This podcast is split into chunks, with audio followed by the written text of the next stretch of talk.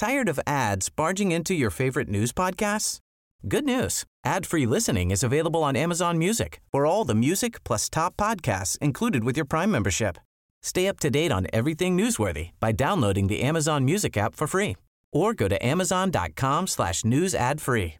That's amazon.com slash news ad free to catch up on the latest episodes without the ads.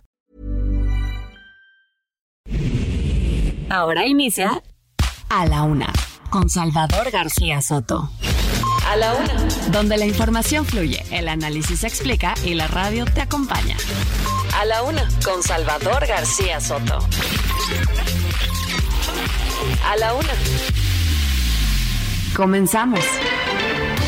Ahora que van a hacer este, manifestaciones, que marchen ellos, los ministros, que defiendan sus privilegios. O sea, fuera máscaras, además sirve que les dé el sol.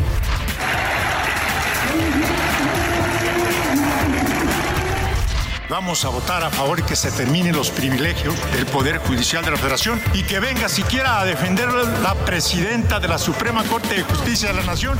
Eso derrumba todo lo que se dice del Poder Judicial. El Poder Judicial es una venganza y además va a perjudicar su autonomía.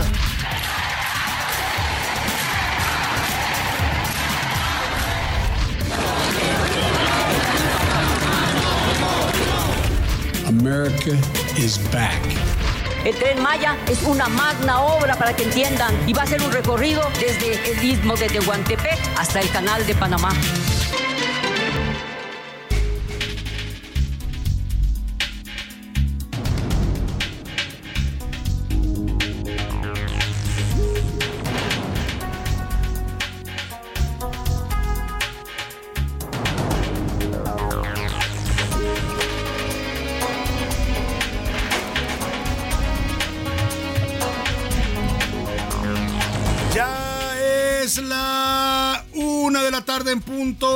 El centro de la República y los saludamos con mucho gusto. Estamos iniciando a esta hora del mediodía a la una este espacio informativo que hacemos para usted todos los días a esta misma hora del día, justo cuando el reloj está marcando ya la una de la tarde con dos minutos. Estamos listos, preparados y de muy buen ánimo en estos micrófonos del Heraldo Radio para informarle, para entretenerle y también, también para acompañarle en esta parte de su día. Usted sabe que todos los días nos proponemos ser parte de su día a día, estar presentes con usted en este momento del día, en este jueves 19 de octubre del año 2023. Vamos a tener mucha información importante que está surgiendo en las últimas horas y se la vamos a estar reportando aquí, actualizando el panorama informativo con lo más importante, solo lo más importante de lo que haya ocurrido en la ciudad, en el país y en el mundo. Se lo estaremos reportando aquí en la una al estilo único de este programa, con toda la información, con reportajes, con noticias, entrevistas, historias, todo lo que ya sabe, le preparamos día a día para informarle y para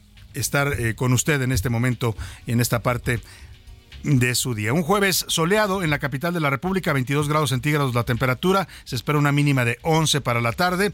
Eh, vamos a estar con temas que están surgiendo importantes, por supuesto actualizando todo lo que está pasando allá en el Medio Oriente.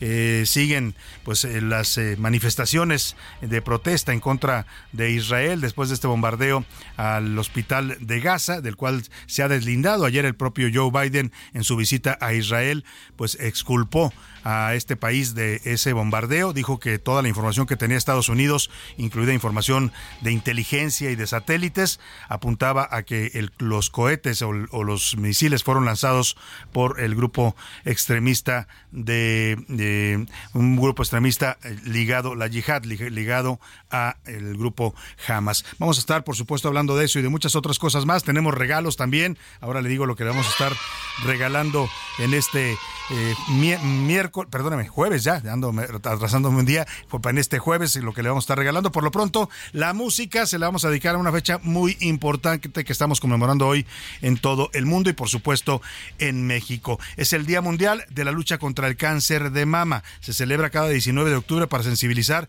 y concientizar eh, eh, para eh, a las mujeres de todo el mundo y por supuesto también a los hombres, a los compañeros de las mujeres sobre la importancia de que se esté verificando constantemente, que se hagan exámenes de mamas de manera regular, que se estén tocando para detectar cualquier signo o anomalía y ayudar a prevenir el cáncer. Cada dos horas muere una mujer por cáncer de mama en el mundo. En México también las estadísticas son preocupantes. Es la enfermedad que más mata a mujeres en este país. Así es que, pues vamos a estar hablando de esto. 100 mil mujeres padecen en este momento en nuestro país eh, cada año. Se reportan 100 mil nuevos casos de cáncer de mama. Por eso es importante estar hablando de esto y concientizar sobre la importancia del autocuidado, la autoexploración y, por supuesto, también pues la atención oportuna de esta enfermedad que es curable si se detecta a tiempo. ¿eh? O sea, si, si el cáncer se detecta en su etapa inicial, alguna anomalía, puede ser curado si se detecta ya avanzado, pues entonces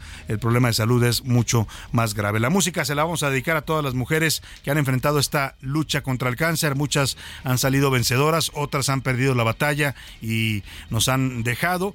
Y si usted tiene un familiar que ha perdido por cáncer de mama, le mando un abrazo y hoy es momento de recordarla. Voy a invitarlo a que nos marque y nos mande al 5518 41 51 99 sus comentarios, opiniones sobre este tema del cáncer de mama si tiene alguna experiencia que usted haya vivido personalmente, si conoce a alguna sobreviviente de cáncer y quiere contarnos de ella y quiere mandarle un saludo, ah, también hágalo. Si tiene alguna enferma en este momento en la familia que tenga cáncer de mama o enfermo, porque también es una enfermedad que le da a los hombres en mucha menor proporción, pero también le da cáncer de mama a algunos hombres, pues mándenos sus mensajes, mándenos sus saludos, mándenos lo que usted quiera compartir sobre este tema del cáncer de mama. Es importante conocer las historias de quienes han vencido esta enfermedad o de quienes están luchando en estos momentos, a todas esas mujeres, ánimo, ánimo, ustedes pueden vencer a la enfermedad y homenajear también y despedir y recordar afectuosamente a las mujeres y a los que se fueron por esta enfermedad.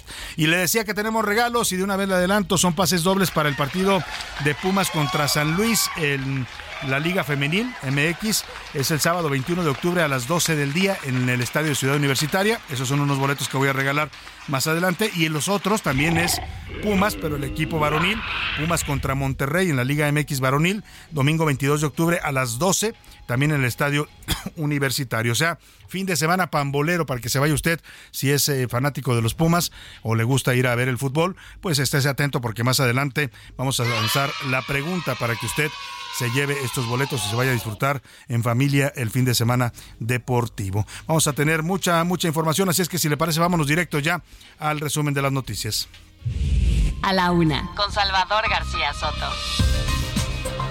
Sin descanso, por cuarto día consecutivo, miles de trabajadores del Poder Judicial se volvieron a manifestar esta ocasión pacíficamente, bloquearon algunos puntos de la Ciudad de México, ya mucho menos vialidades, pero siguen manifestándose y protestando. Han declarado un paro de labores en todos los juzgados y tribunales del país hasta el próximo 24 de octubre. Imagínense lo que eso va a significar para la justicia en México. De por sí, tenemos un rezago importante en la atención de casos judiciales en el Poder Judicial Federal y con este paro ya de varios días que han decretado, por lo menos son pues cinco días los que van a durar en paro eh, de labores, pues entonces las cosas se van a poner más complicadas. Mientras tanto, aquí en la Ciudad de México se convocó una marcha este domingo 22 de octubre que va a partir del Monumento a la Revolución a las 11 de la mañana y llegará a la plancha del Zócalo. Es una marcha para apoyar a los trabajadores del Poder Judicial y a este poder de la Federación.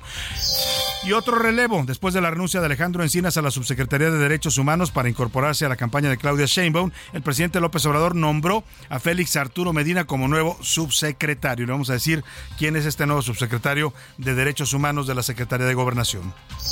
Y otro más, el huracán Norma se elevó a categoría 4 en el Pacífico mexicano. Va a provocar lluvias en Colima, Baja California y otros estados de esta zona del Pacífico. Le voy a tener todo el reporte y a cuidarse. Este 19 de octubre es el Día Mundial, ya le decía, del cáncer de mama, contra el cáncer de mama. Se trata de la primer causa de muerte en mujeres en México y en el mundo, ya que cada dos horas fallece una mujer por esta enfermedad.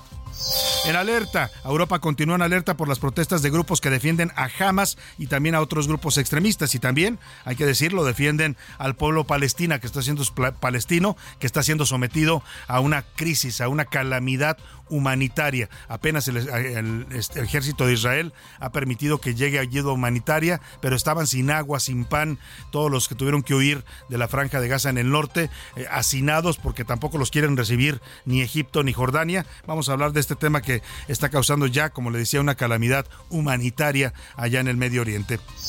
Además le contaré sobre los plagios que fueron detectados. Escuche usted, plagios en el Centro de Estudios de Derecho e Investigaciones Parlamentarias de la Cámara de Diputados. Investigadores de ese centro se fusilan literalmente párrafos textuales de otros estudios, de iniciativas de ley ya presentadas o incluso de libros de autores de todo el mundo. Se fusilan párrafos enteros y los pegan en sus investigaciones y las presentan como propias. Delicadísimo que esto pase en la Cámara de Diputados. Le voy a tener toda la información. Es una nota que hoy publico en la columna Serpientes y Escaleras que está documentada con un comparativo de los estudios que han publicado como originales en la revista La Gaceta Parlamentaria de la Cámara de Diputados, Quórum Legislativo se llama, y y, los libros de los que plagiaron este material. Están involucrados al menos un investigador, Saúl Pérez Trinidad, y también el director de este centro, el señor Juan Carlos Cervantes Gómez. En los deportes jaloneos por disputas entre la CONADE y el Comité Olímpico Mexicano, los atletas mexicanos estuvieron cerca de quedarse, escuche usted, sin atención médica en los Juegos Panamericanos que están teniendo lugar en Santiago de Chile. Hablamos con Marijose Alcalá y nos reveló que ya se subsanaron afortunadamente las fricciones con Ana Gabriela Guevara. ¡Qué barbaridad! Le digo que los mexicanos somos especialistas en sabotearnos unos a otros. Y en el entretenimiento, Anaya Arriaga nos cuenta lo más relevante que hay en el mundo del espectáculo. Nos va a traer noticias interesantes para estar comentando también en todos estos temas del entretenimiento. Como ve, tenemos un programa variado con mucha información y muchos temas diferentes para estarle informando, para estarle comentando y también, por supuesto, para que usted comente con nosotros los asuntos de interés público. Vámonos directo a la información que usted tiene que conocer el día de hoy. Estas son las de cajón en A la Una. Una de la tarde con 11 minutos. En este momento, los juzgados y tribunales federales en toda la República están llevando a cabo un paro de labores de seis días. Es decir, no están trabajando los juzgados, los tribunales colegiados, todos los lugares en donde se administra justicia para los mexicanos están parados. Esto por las manifestaciones y la protesta que está realizando el grupo de trabajadores sindicalizados del Poder Judicial de la Federación, que desde el pasado lunes están concentrándose en diferentes órganos de este poder en toda la República. Están protestando por la reducción o por la desaparición, más bien de 13 de 14 fideicomisos con los que contaba el Poder Judicial y los cuales se está apropiando Morena y el gobierno federal. De acuerdo con un comunicado emitido por el Consejo de la Judicatura Federal, la Asamblea Plenaria extraordinaria urgente tomó la decisión de irse a un paro nacional de labores en toda la República Mexicana, en todas las sedes del Poder Judicial, a partir de este jueves 19 de octubre y regresarán a trabajar hasta el próximo 24 de octubre. Mario Está en estos momentos en la Torre Prisma, en la zona de San Ángel, aquí al sur de la Ciudad de México, donde los trabajadores siguen en su paro eh, activo en estos momentos. Te saludo, Mario, muy buenas tardes. Nosotros defendemos al pueblo mexicano. Hoy nos toca defendernos a nosotros mismos. Salvador, ¿qué tal? Muy buenas tardes. Te informo que aproximadamente 400 trabajadores del Poder Judicial se manifiestan sobre Avenida Insurgente Sur, afuera de las instalaciones de la Torre Prisma, ubicadas en el número 2065 de la colonia San Ángel en la alcaldía Álvaro Obregón. Los trabajadores mantienen tomadas las instalaciones y mencionan que se mantendrán en paro nacional hasta el día 24 de octubre como protesta por el retiro de los fideicomisos y los bajos salarios que les quieren implementar. Los manifestantes se encuentran en la banqueta y en el camellón con cartulinas gritando sus inconformidades y peticiones e invitando a las personas para la marcha que se realizará el domingo 22 de octubre del Monumento de la Revolución al Zócalo. Te informo que en el lugar se encuentran elementos de la Secretaría de Seguridad Ciudadana resguardando el lugar, donde hasta el momento no ha habido afectaciones viales, como en los días anteriores, donde se realizaron bloqueos viales. Salvador, continuaremos al pendiente de las actividades que realicen durante el resto del día los trabajadores del Poder Judicial. Muchas gracias. Muchas gracias, Mario Miranda. Muy buenas tardes. Pues ahí está el paro todavía activo de aquí al 24 de octubre. Los trabajadores insisten en que esta eliminación de fideicomisos va a afectar sus derechos derechos laborales, sus prestaciones laborales de retiro, de pensiones, de jubilaciones y fondos de vivienda. Ellos eh, están eh, contra, ellos eh, afirman que miente el presidente López Obrador cuando dice que no se están tocando prestaciones laborales importantes, que estos recursos que se está quedando y se está apropiando la mayoría de Morena para pasarlos a la tesorería de la Federación, pues no son recursos ni para privilegios ni para sueldos de los ministros, como afirma el partido Morena y el gobierno federal. El próximo domingo 22 de octubre, por si usted quiere participar, habrá una marcha nacional. Están convocando los trabajadores del Poder Judicial y piden apoyo de la sociedad, de la ciudadanía que quiera sumarse y apoyar su causa. Al final, ellos gritan en sus, protestas, nosotros siempre estamos cuidando a los mexicanos porque ellos son los encargados de que se administre la justicia. Uno podrá cuestionar ¿eh? que también se vale qué calidad de justicia tenemos o qué sistema de justicia tenemos y si funciona o no funciona adecuadamente. Hay muchas quejas al respecto, pero de que los trabajadores hacen su parte, pues eh, la hacen, ¿no? Otra cosa es pues que esté rebasado el poder judicial, que haya demasiados mm, delitos en este país y que no se logren procesar todas las eh, denuncias y demandas penales. Por lo pronto, por lo pronto están convocando a esta marcha que saldrá el domingo, le decía, 22 de octubre a las 11 de la mañana. Están citando en el Monumento de la Revolución y desde ahí pretenden ir hasta el Zócalo y el martes 24 también llaman a una concentración en el Senado de la República donde se va a discutir ahora y se va a votar esta eliminación de fideicomisos que ayer fue enviada ya por la Cámara de Diputadas al Senado eh, a las 9 de la mañana. El presidente López Obrador insiste en que no está afectando a los trabajadores y reta a los ministros de la Corte a que se sumen a las marchas de protesta de los trabajadores del Poder Judicial. Ahora que van a hacer este, manifestaciones, que marchen ellos, los ministros, que defiendan sus privilegios. O sea, fuera máscaras. Además sirve que les dé el sol. Bueno, como dicen por ahí, lo que friega es la risa, ¿no? Ya, ya había dicho el presidente sus palabras, la risa como que estaba un poco de más, pero habla de la intención del presidente. El presidente trae un tema personal. Eh, muchos lo ubican como una venganza lo que está pasando en contra del Poder Judicial. Y este tipo de expresiones, como la que usted, usted escuchó, no lo digo yo, lo dice el presidente con su tono y con su risa, pues confirman que efectivamente se está vengando de un poder pues que no se le ha querido someter un poder autónomo, un poder constitucional, como es el Poder Judicial, que no se ha querido ceñir a sus órdenes, a sus deseos. Eso es lo que también está de fondo en esto y hay que decirlo con toda claridad. Y bueno, la minuta de aprobada en la Cámara de Diputados ya llegó al Senado de la República. Esta minuta que extingue ya los 13 de 15 fideicomisos y se apropia de 15 mil millones de pesos para el gobierno federal, 15 mil millones que pertenecían al Poder Judicial. La bancada de Morena pues ya había logrado aprobar esta, este, eh, iniciativa, tanto en comisiones como en el Pleno, pero se está discutiendo ahora que no fue enviada a la Comisión de Justicia, que debía haber también dictaminado esta iniciativa. Solamente la pasaron a dos comisiones, que fue eh, fueron las de, eh, supongo, Gobernación y Puntos Constitucionales, o la de, eh, pues no, no me pusieron aquí qué comisiones fueron, pero el caso es que son dos comisiones nada más las que pasaron y falta una, es lo que están argumentando algunos que debió haber entrado también a la Comisión de Justicia. El tema es que eh, pues el, hay eh, quien está acusando que hay errores en el proceso legislativo de la Cámara de Diputados y que esto podría ser motivo de pues que se, se controvertiera esta aprobación en San Lázaro.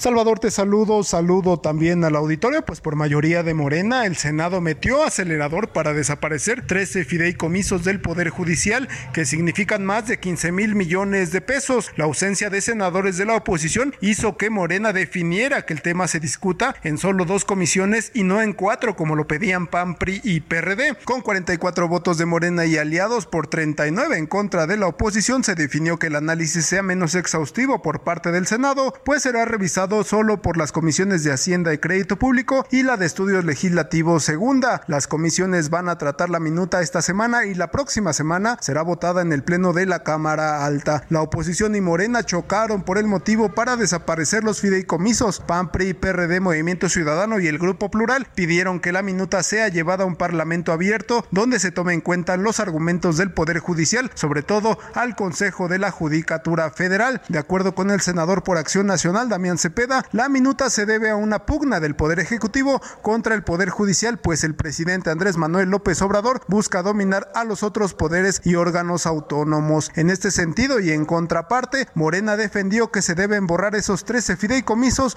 porque son parte de las prebendas, los privilegios y lujos que tienen jueces y ministros del Poder Judicial. Eso debido a que se busca eliminar fideicomisos como los de pensiones complementarias para magistrados y jueces jubilados, que significan más de 4 mil millones de pesos, o apoyos médicos complementarios por más de 76 mil millones de pesos. El senador morenista Cristóbal Arias afirmó que el grupo mayoritario de Morena no está en contra de la autonomía o derechos de los trabajadores del Poder Judicial, sino de los privilegios de jueces y magistrados. Salvador, hasta aquí la información. Muchas gracias a Misael Zavala. Y mire, justo sobre este tema circuló un audio. No sabemos quién es la que habla. Suponemos que es alguien, alguna diputada de Morena o alguna senadora por la forma en que habla. Y ella justo dice esto, que el dictamen que envió la Cámara de Diputados al Senado solamente fue aprobado por dos comisiones, la de Hacienda y la de Estudios Legislativos. Y que hay quienes están cuestionando que también debió haber pasado por la Comisión de Justicia. Y si eso es real, usted lo va a escuchar en la voz de esta eh, persona que está metida en el asunto claramente por, la, por lo que dice, pues eh, podría ser un tema para que se desechara el dictamen o se tuviera que reponer el procedimiento. Escucha lo que dice este audio que nos llegó desde la Cámara de Diputados. Es una información incorrecta lo que les están diciendo de que los senadores ya van a aprobar o que ya aprobaron el dictamen. Eso es una mentira. Los senadores, los diputados detectaron una irregularidad en su dictamen porque solamente lo, presentó y lo aprobó la Cámara de Hacienda, la, Comisión de Hacienda. Y eso fue incorrecto porque quien de, debió hacerlo fue la Comisión de Justicia. Entonces, como se dieron cuenta de su error, el dictamen se va a regresar a la Cámara de Diputados y lo tienen que volver a elaborar por la autoridad competente, que es la Comisión de Justicia, y volverlo a pasar a votación allá en diputados. Entonces, es mentira que ya lo estén este, viendo acá los, los senadores, porque se tiene que reponer el procedimiento legislativo. Entonces, no lo van a revisar ahorita los senadores. Eso nos da tiempo para poder tener reuniones con los senadores y este, exponerles nuestros argumentos. Pues parece ser, parece ser que esta mujer que habla de este asunto no logramos eh, conocer su identidad, pero entiendo que puede ser alguien también incluso del Poder Judicial, por lo que dice que les da tiempo de exponer sus argumentos. El tema es que al parecer tiene toda la razón, porque efectivamente el, el dictamen se mandó desde ayer y se esperaba que se procesara hoy mismo pero el Senado ha anunciado que lo va a procesar hasta el próximo martes. Es decir, que en una de esas los de Morena, en sus prisas por complacer al presidente, como siempre lo hacen, pues hicieron las cosas mal. No mandaron este tema a la Comisión de Justicia, que es la que debe ver pues todos los temas que tengan que ver con la justicia, en este caso con el Poder Judicial. Y mire, la paradoja es que mientras se extinguen los fideicomisos del Poder Judicial con el argumento de que gastan mucho dinero en el Poder Judicial y que los recursos se van a usar para otras cosas, pues Morena, los mismos que están quitándole dinero al Poder Judicial, y sus aliados avalaron tres nuevos fideicomisos millonarios, pero ¿sabe para quién son? Para el ejército mexicano. Es decir, al ejército sí denle todo el dinero que quiera, a manos llenas, que se atasquen los militares de presupuesto público y de fideicomisos, pero al Poder Judicial no. Milka Ramírez nos cuenta. Morena y sus aliados adelgazan al Poder Judicial, pero robustecen al ejército. Los legisladores aprobaron la creación de tres fideicomisos, dos para la Secretaría de la Defensa Nacional y uno para la Secretaría de Marina, cuyos recursos serán destinados a la operación del tren Maya y para fortalecer el sistema aeroportuario. Esto a pesar de que ayer eliminaron 13 fideicomisos del Poder Judicial para que alrededor de 15 mil millones de pesos pasen a la tesorería de la Federación. Fue el diputado Mario Miguel Carrillo Cubillas de Morena quien propuso la creación de estos fideicomisos en una reserva que fue aprobada por 262 votos a favor.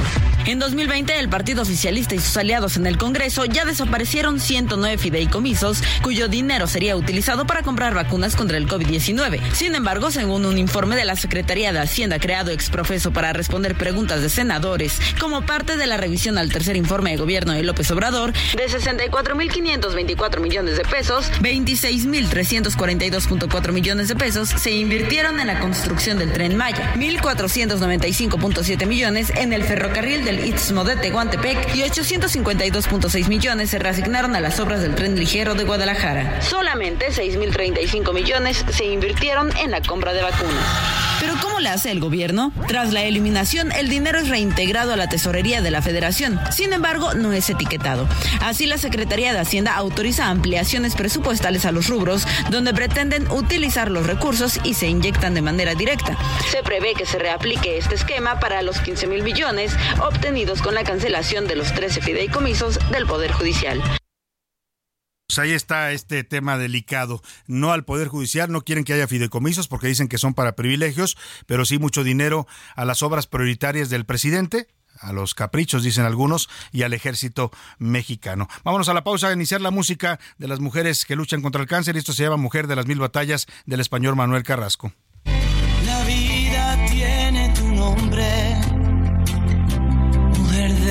Las mil batallas la fuerza de tu mirada.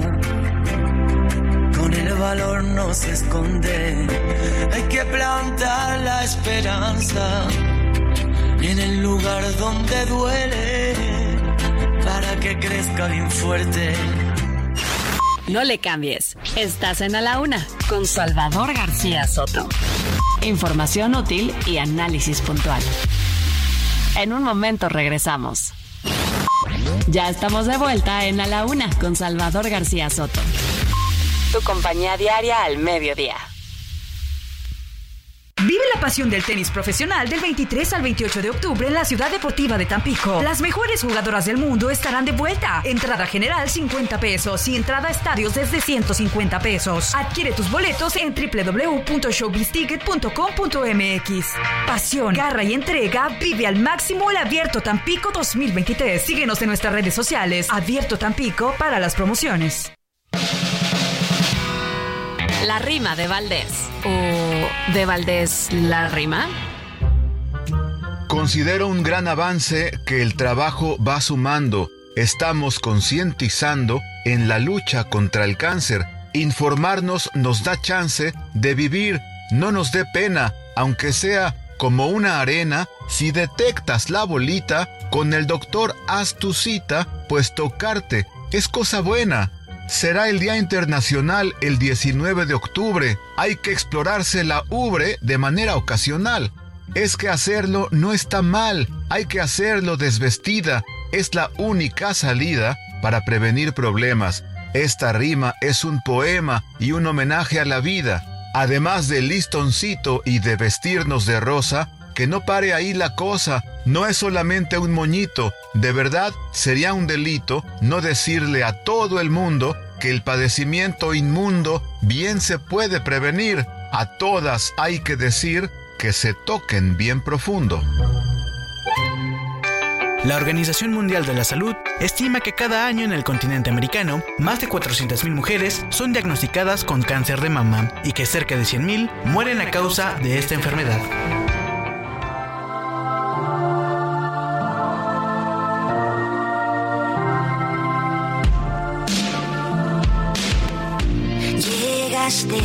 Sin avisar cómo llegan los mensajes en botella.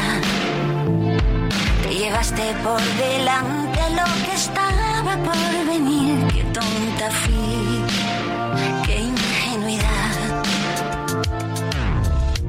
Dejé la puerta medio abrir por el miedo de enfrentarme a mi reflejo al verme en el espejo simplemente sonreí porque aquí estoy, nunca me fui.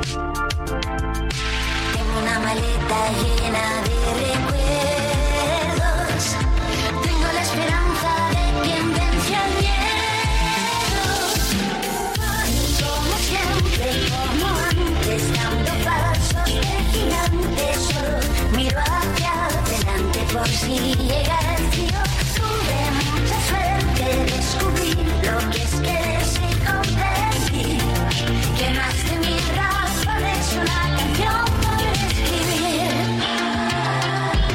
una de la tarde con 33 minutos. Estamos regresando de la pausa, escuchando esto que se llama Pasos de Gigante con Ana Torroja, una canción de 2022 ya en su faceta como solista. Y Ana Torroja hizo esta canción con el fin de apoyar la lucha contra el cáncer en España. De hecho, todos los recursos que se que, obtuvieron con este tema fueron a favor de la Asociación Española contra el Cáncer de Mama. Habla de ese eh, pues enemigo silencioso que es el cáncer. La mayoría de los cánceres son difíciles de detectar por síntomas, pero este en particular, el cáncer de mama, se puede detectar si se, eh, la mujer se autoexplora, se toca los pechos y detecta alguna irregularidad y de inmediato acude al médico para ser revisada. Es la forma más eh, oportuna de detectarlo, así es que hoy en este Día Mundial de Lucha contra el Cáncer de Mama, pues invitamos a todas las mujeres que nos escuchan y también a los hombres, por supuesto. Si usted también como hombre siente alguna anomalía en su parte del, del, pecho, pues también debe de checarse porque si hay estadísticas de cáncer eh, de mama en hombres, aunque son mucho menores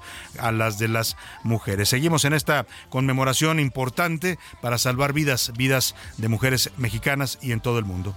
como siempre, como antes, dando pasos de gigante, solo miro hacia adelante por si llega el frío. Tuve mucha suerte. El ojo público. En A la Una tenemos la visión de los temas que te interesan en voz de personajes de la academia, la política y la sociedad. Hoy escuchamos a Emilio Rabaza en La Cuerda del Ciudadano. El ojo público. La venganza. Dos temas capturan la atención pública en estos días. El Poder Judicial en México y la guerra en Medio Oriente. ¿Tienen algo en común? Al final lo veremos. Por lo que hace al primero, de nueva cuenta el Ejecutivo Federal lanza otro misil más potente que los anteriores al Poder Judicial en su conjunto y ya no solo a la Suprema Corte de Justicia de la Nación. En adición a la andanada de críticas y denostaciones con que lo califica de corrupto y podrido, a fin de enemistarlo ante la opinión pública y ahora sabemos preparar el nuevo golpe la supresión de los fideicomisos de sus trabajadores. Misma estrategia empleada contra el INE. Primero calentar el ambiente para que se reciba con plácemes el porrazo y se aplauda el moretón, luego de asestarlo con el coro morenista en el poder legislativo. No se trata de fideicomisos de privilegios para unos cuantos ministros, sino de derechos laborales adquiridos tiempo atrás. Entonces la reforma judicial de Saldívar que tanto aplaudió el presidente no logró acabar con canonjías y corrupción. Por lo que hace Israel, no es con el machete de 360 mil reservistas israelíes invadiendo inmisericordiamente a Gaza como se resolverá ese polvorín. Sería un gravísimo error estratégico del primer ministro Netanyahu no emplear el bisturí y arrasar la franja con artillería pesada y aviación, granjeando para su pueblo la censura mundial que ya cobra víctimas en sitios tan distantes y pacíficos como Bélgica. Aconsejado por la ira por las condenables masacres de Hamas en los kibbutz vecinos de Gaza, muy lejos de resolver el problema, Israel lo exacerbará y escalará dimensiones que no queremos siquiera imaginar. ¿Qué tienen de común ambos acontecimientos? En una palabra, la venganza, como equívoco remedio cuando es el momento de releer la Carta sobre Tolerancia de John Locke escrita en 1690, donde dijo, cito, han de reinar siempre la paz, la equidad y la amistad en la relación mutua, sin ninguna pretensión de superioridad o de jurisdicción de una sobre otra. Fin de cita. Le saluda con el afecto de siempre Emilio Rabaza Gamboa, docente investigador de la UNAM. A la una, con Salvador García Soto. Una de la tarde con 37 minutos escuchábamos atentamente a nuestro colaborador aquí en el Ojo Público, al doctor Emilio Rabasa y su cuerda del ciudadano, reflexionando sobre este tema pues eh, de la eliminación de los fideicomisos del Poder Judicial y de este discurso pues de odio, yo no le puedo llamar de otra forma, y de venganza que tiene el presidente hacia el Poder Judicial. Todos los días los está descalificando, hablando de que son corruptos, de que no trabajan. Bueno, hasta los trabajadores descalificó. Un presidente atacando a trabajadores, ¿eh? Porque una cosa es que hable de privilegios de ministros, que uno puede estar o no de acuerdo, ¿no? Por los altos sueldos que cobran y las prestaciones también tan onerosas que tienen, porque así se los autorizó el Congreso de la Unión. Y otra cosa es atacar a los trabajadores, a los de abajo. Y el presidente ha estado atacando también a los trabajadores, ha dicho que son flojos, que no trabajan, que por eso están haciendo paros. Bueno, pues delicado. Y hoy el presidente insiste, y mire, hace, antes de irnos a la pausa, le mostraba esta, eh, esta nota de Mil Ramírez, donde dice, mientras al Poder Judicial le quitan recursos con el argumento de que es mucho dinero, y que lo están usando para privilegios, al ejército le crean nuevos fideicomisos y le dan dinero de los aeropuertos, del tren Maya, de bueno, la cantidades de dinero al ejército, los ha cebado literalmente cebado el presidente a los militares a fuerza de billetazos y por eso pues no el ejército de por sí siempre es leal con cualquier presidente, pero ahora bueno, pues las cúpulas militares, algunos de los que están en la Secretaría de Defensa aman al presidente porque oiga, les ha dado más dinero que nunca. O sea, nunca en la historia el ejército había tenido tanto dinero como en este gobierno. Ahí sí se justifican los fideicomisos, ¿eh? porque tiene varios el ejército por casi 100 mil millones de pesos. Administra en fideicomisos pero en la Corte no se vale porque dice el presidente que son eh, privilegios. Hoy habló de esto y dijo que cuando son para sus obras, sus obras prioritarias, algunas que no sabemos si van a traer beneficios o no al país, pues esas sí se justifican los fideicomisos. Cuando no son para sus obras, pues entonces es corrupción y privilegios. ¿Cómo va a ser lo mismo que se apruebe en la ley de ingresos un recurso que se aplique mediante un fideicomiso para construir una obra que un fideicomiso para mantener sueldos elevadísimos y privilegios para la alta burocracia? Es para obras. Por cierto, el presidente también criticó y descalificó al exministro de la Suprema Corte de Justicia, ministro en retiro, José Ramón Cosío, por haber promovido un juicio de amparo contra la eliminación de estos fideicomisos. Lo llamó protector de corruptos. Y vamos a hablar justo sobre este tema de la desaparición de los fideicomisos que ya aprobó la Cámara de Diputados y ha llegado al Senado de la República. Está en la línea telefónica y le agradezco que nos tome esta llamada al senador de Morena, César Cravioto. ¿Cómo está, senador? Un gusto saludarlo. Buenas tardes.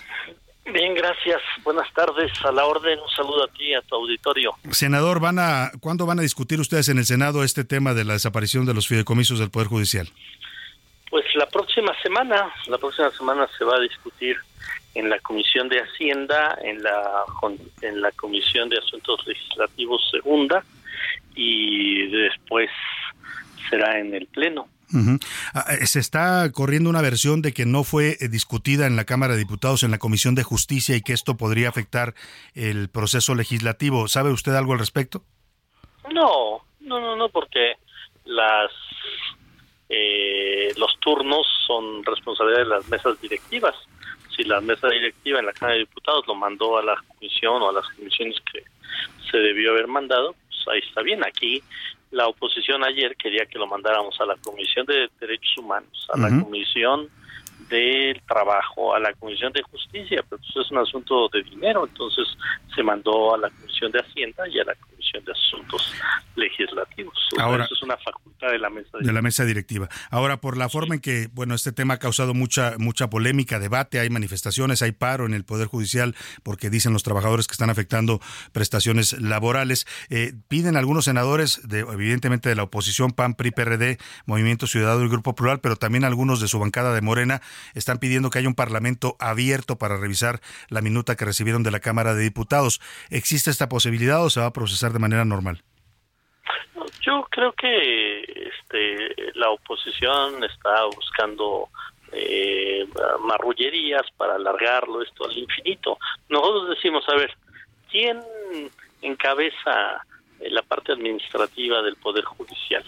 Pues el Consejo de la Judicatura. ¿Quién es la presidenta del Consejo de la Judicatura? Norma Piña, pues la invitamos que venga al Senado de la República, que nos explique sus razones por las cuales defiende que sigan estos fideicomisos, le garantizamos respeto, que le escuchemos, también le pediríamos que nos escuchara y que se entablé un diálogo eh, con quien encabeza la parte administrativa del Poder Judicial, que es consejo, la presidenta del Consejo de la Judicatura.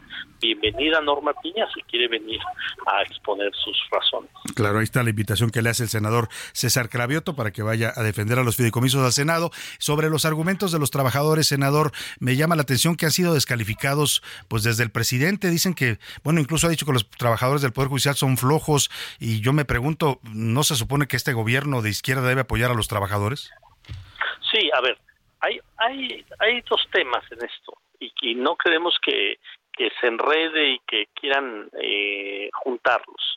Una cosa es el derroche eh, abusivo de la alta burocracia del Poder Judicial, que hay fideicomisos que tienen que ver, por ejemplo, con remodelación de sus casas, ¿Cómo es posible con, que con el recurso de los impuestos de los mexicanos quieran que sigan estos privilegios o, eh, o apoyos extraordinarios para temas eh, de seguros o, o infinidad de gastos que ya no deben de seguirse dando con el presupuesto de los impuestos de los mexicanos.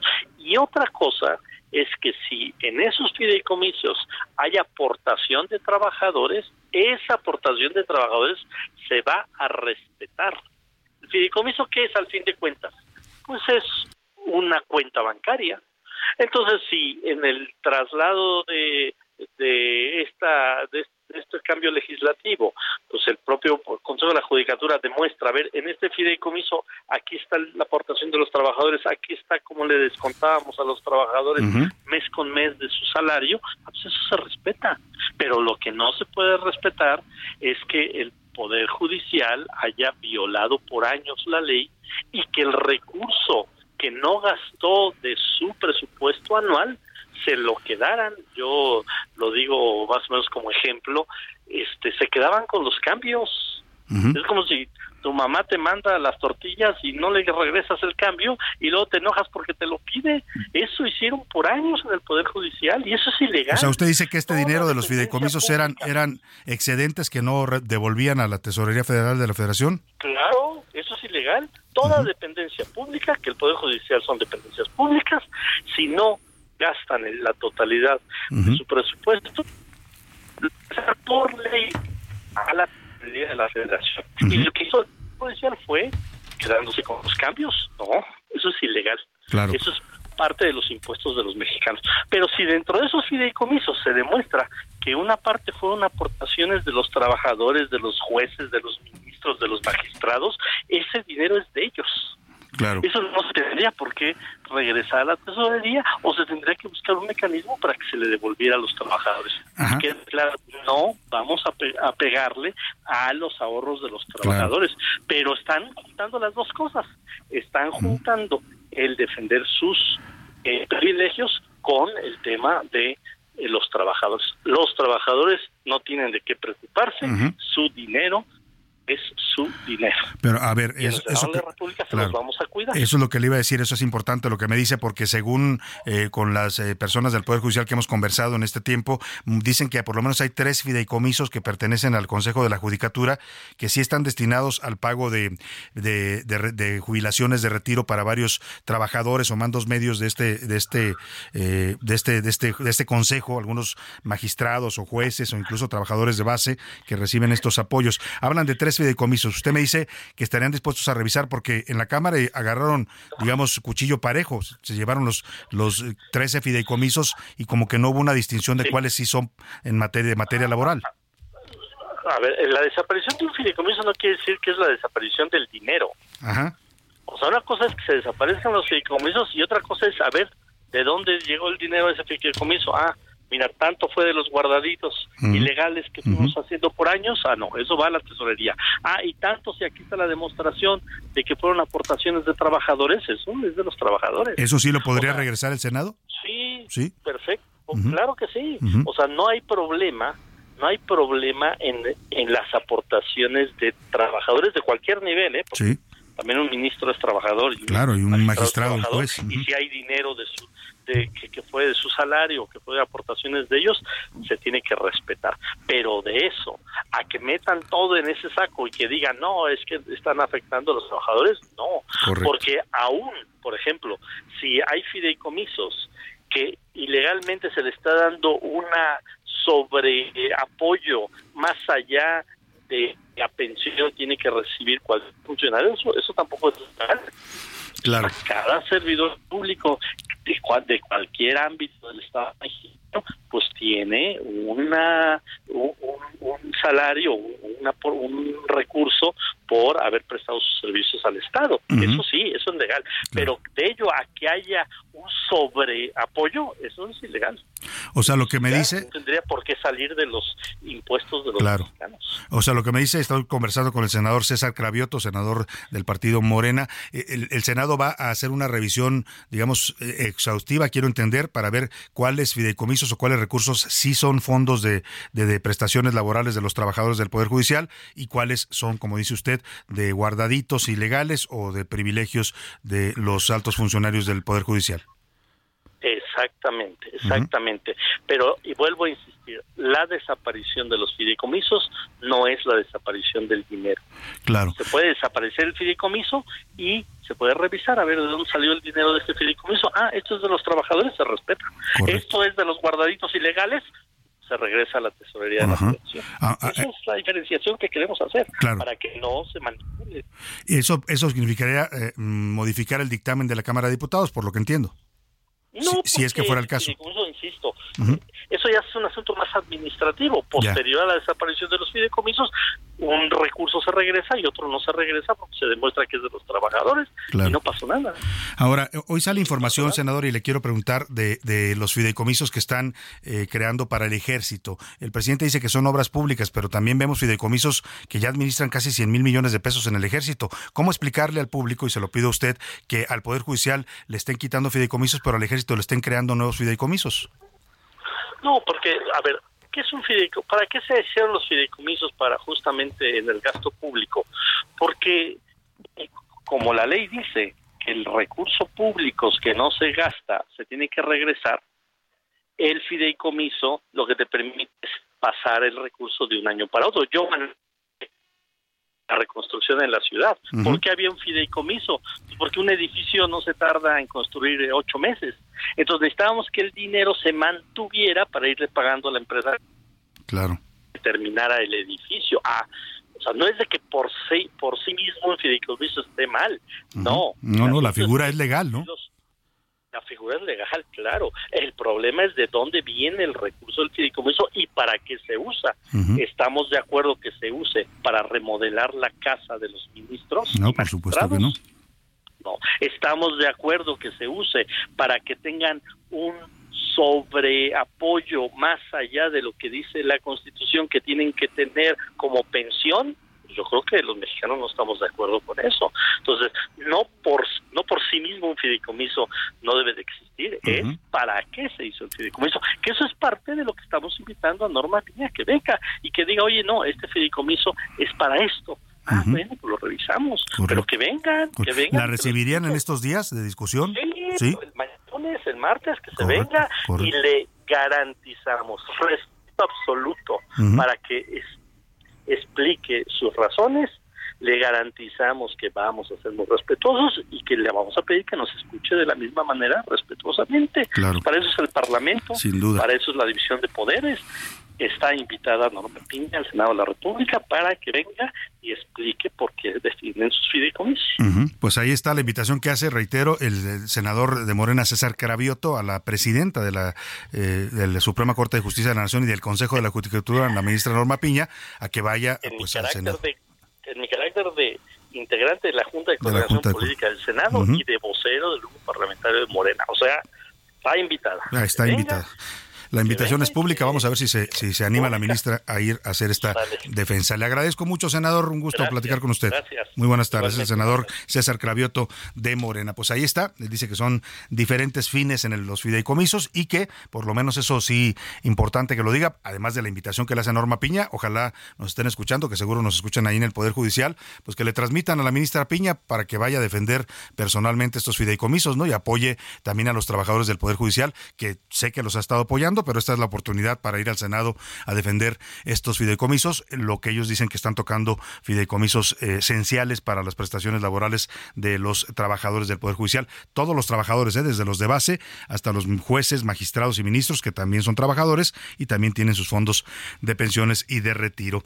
Ah, Interesante, y la otra parte interesante que nos dice César Cravioto es que el Senado va a revisar pues esta parte en donde haya fideicomisos que efectivamente se destinaban al tema laboral en, el Poder Judicial, pues se les regresarán esos recursos, dice, a los trabajadores. Vamos a ver cómo se procesa el tema en Moreno. Y hablando de norma, pero de otra norma, no de Norma Piña, la ministra de la Suprema Corte, este, este es un huracán llamado Norma y se ha intensificado categoría 4. Está ubicado en estos momentos en las costas del Pacífico mexicano. Sus bandas nubosas ya generarán lluvias en Jalisco, Colima, Nayarit, Michoacán y Guerrero. Está avanzando hacia Baja California y podría tocar tierra, según los meteorólogos, el próximo sábado. Vamos con Marta de la Torre, allá en Colima, donde están preparándose para el golpe de Norma.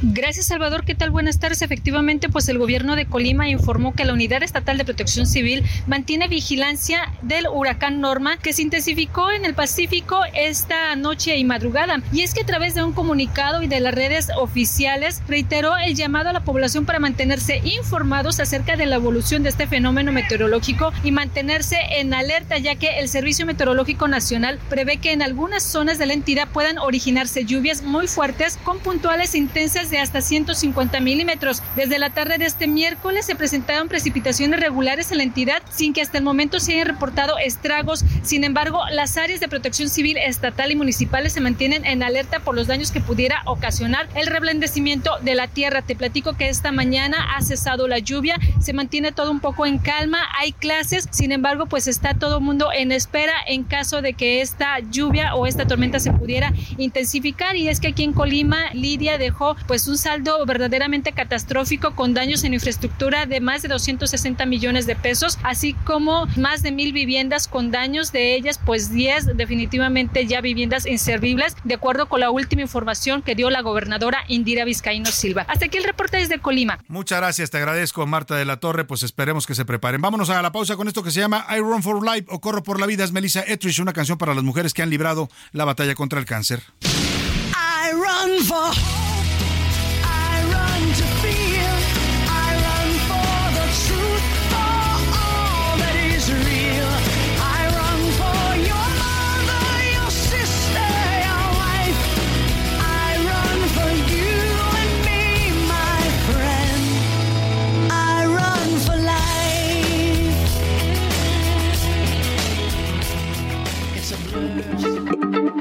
Heraldo Radio, la H se lee, se comparte, se ve y ahora también se escucha.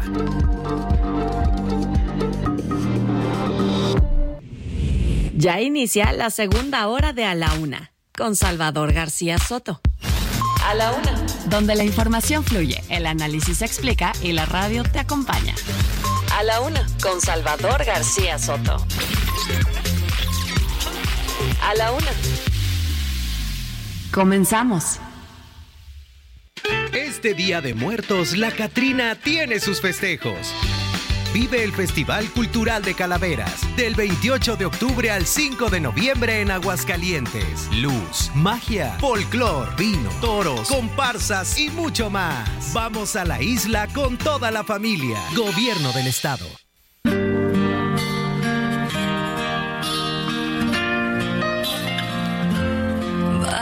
Más recordar que verte sufrir, porque así no eres tú. Y yo no seré nunca la misma sin ti, pero he de ser fuerte,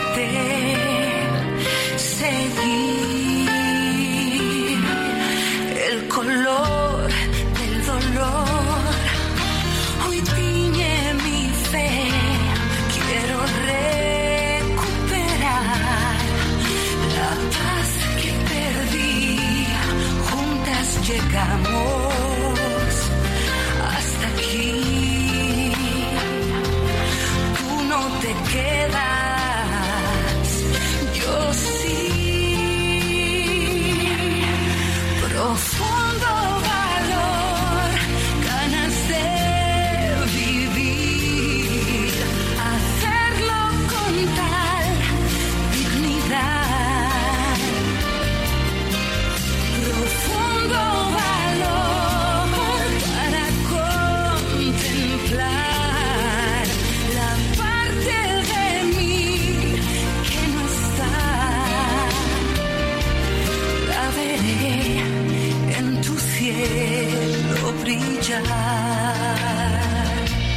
Ya son las 2 de la tarde en punto en el centro de la República y es un gusto de verdad saludarlo a esta hora del mediodía. Comenzamos ya la segunda hora de a la una y también, también la tarde de este jueves, jueves 19 de octubre. Estamos arrancando la segunda hora con todavía muchos temas informativos para estarle compartiendo, mucha información importante, historias, noticias, entrevistas, pero también con este homenaje que estamos haciendo a todas las mujeres que luchan contra el cáncer en México y en el mundo. Hoy es Día Internacional de la Lucha contra el Cáncer de Mama y a propósito de esto estamos dedicando temas musicales que hablan de esta problemática de salud que es la principal causa de muerte de mujeres en México y en el mundo. La canción que está usted escuchando se llama Profundo Valor. La canta Marta Sánchez, es una canción de 2006 y habla de eso que necesitan las mujeres para enfrentar esta lucha contra el cáncer de mama. Aun cuando muchas de ellas sobreviven, algunas tienen que enfrentar el perder sus senos, el quedarse, pues ser, haber sido mutiladas por la enfermedad y esto también requiere de un profundo valor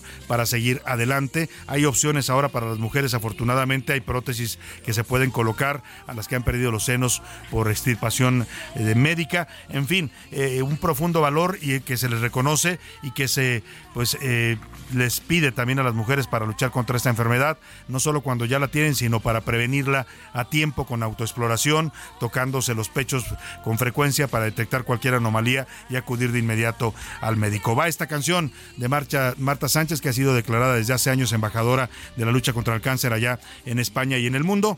Va esta canción dedicada a todas las mujeres que luchan contra el cáncer, a las que han perdido la batalla, a las que se han ido y a las que siguen luchando en este momento. Compártanos en el 5518 41 51 99 sus testimonios o mensajes que quiera para cualquier persona que esté enfrentando esta enfermedad.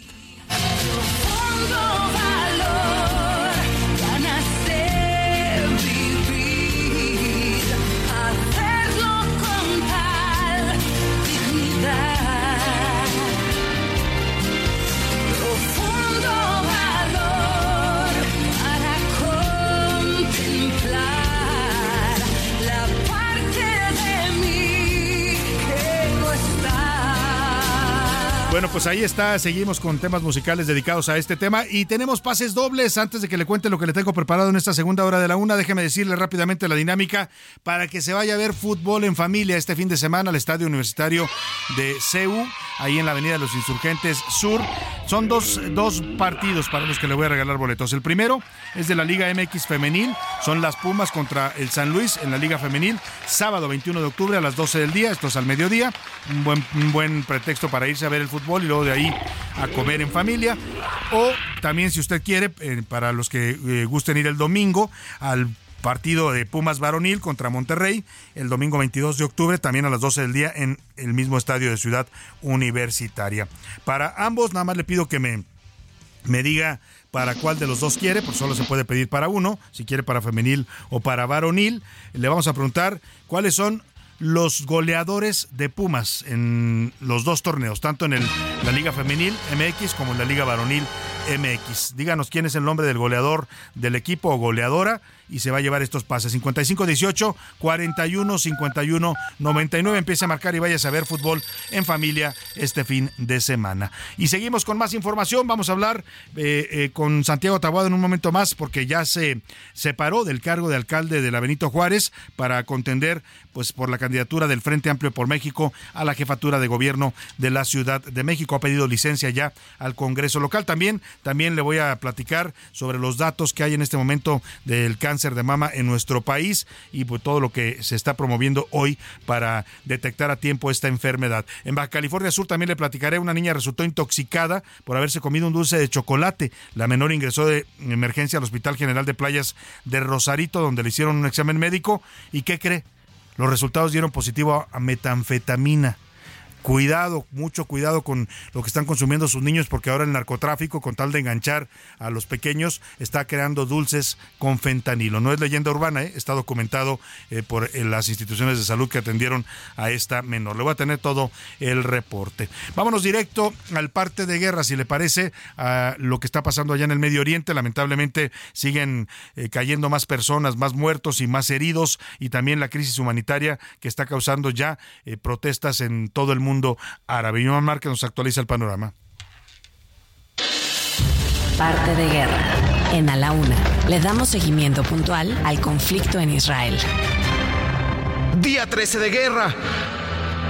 En Gaza van más de 3.700 personas muertas y más de 12.000 heridas. En Israel, 1.400 decesos. Un ataque aéreo de Israel destruyó el campo de refugiados en Useirat, en Gaza. Casas y comercios también quedaron destruidos.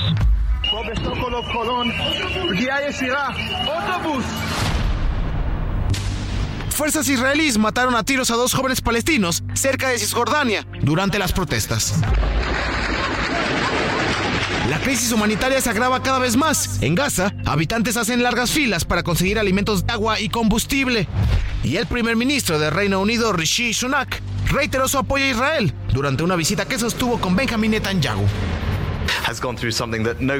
Ningún país, ningún pueblo debería tener que soportar, y mucho menos Israel, que ha vivido algunas de las escenas más terribles.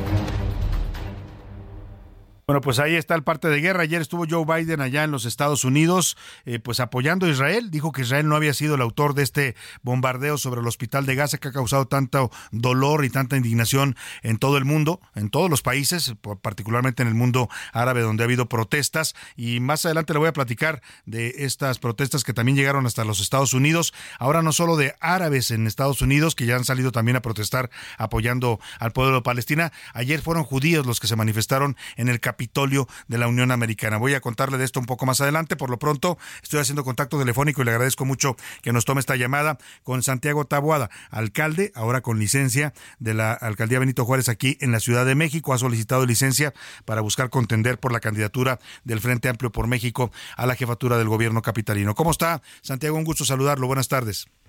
Mi querido Salvador, muy buenas tardes. Un saludo a ti y a todo tu auditorio. ¿Ya le aprobaron la licencia o solamente la presentó en este momento?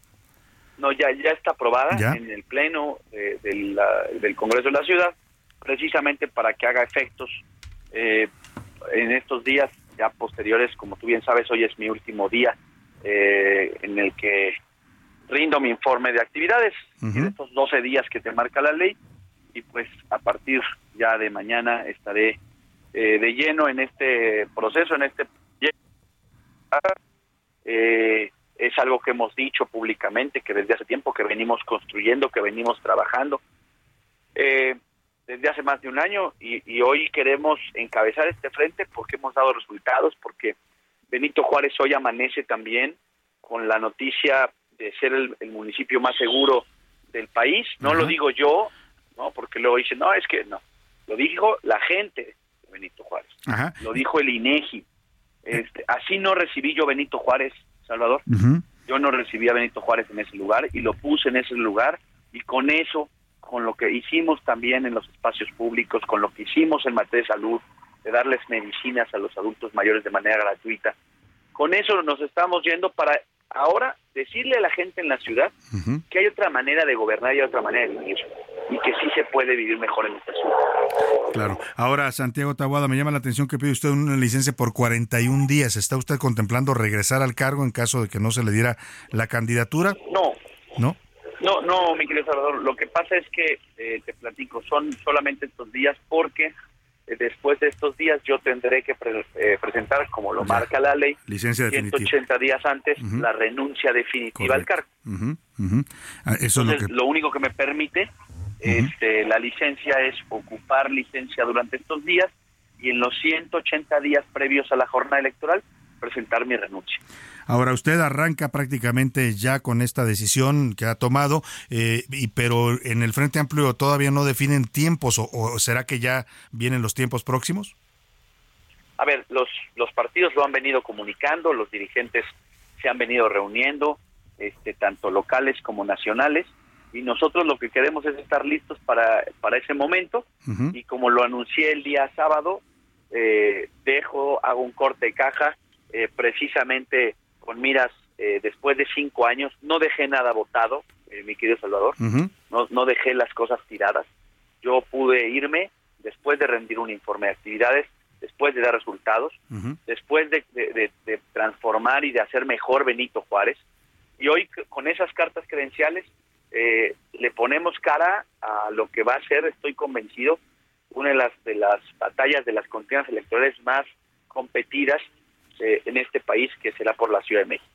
Oiga, y los de enfrente, los de Morena, pues andan también ya, ellos sí prácticamente haciendo campaña. Vemos todos los días eh, sus eventos, sus entrevistas en distintos medios. Ahí está Omar García Harfuch, ahí está Clara Brugada. ¿Usted a quién preferiría enfrentar si llega a ser candidato del Frente Amplio por México? ¿Al Batman García Harfuch o a la exalcaldesa de Iztapalapa? A quien nos pongan, eh, mi Al que le pongan Salvador, enfrente. Al que nos pongan les vamos a ganar. Lo hicimos ya en el 21, tú lo sabes. Ninguna encuesta, ninguna encuesta, ahora que estamos con estos asuntos de las encuestas. La- las encuestas en la Ciudad de México en el 21 decían que nada más íbamos a ganar Benito Juárez y Coajimal. Sí. Y les ganamos más de la mitad de la ciudad. Hoy la ciudad le urge un cambio. Ve lo que acaba de pasar hoy en el metro, Salvador. Sí. Hoy en Pantitlán.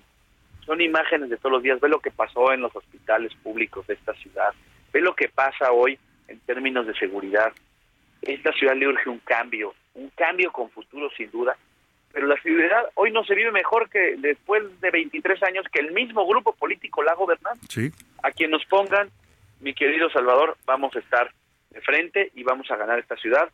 Eh, este frente amplio va a aportarle muchos votos a la próxima presidenta Xochitl. ¿No le da miedo Batman? Por ahí le escuchaba una declaración que decía usted que esta ciudad no necesitaba un superhéroe.